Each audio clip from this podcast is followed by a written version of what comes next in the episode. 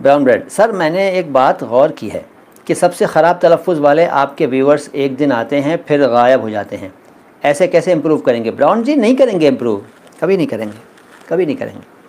ये तो एक लगन वाली बात है जिसमें लगन है डेडिकेशन है डिवोशन है समर्पण की भावना है वही सीख पाएगा। वरना लोग आ, कभी आते हैं फिर कभी गायब हो जाते हैं।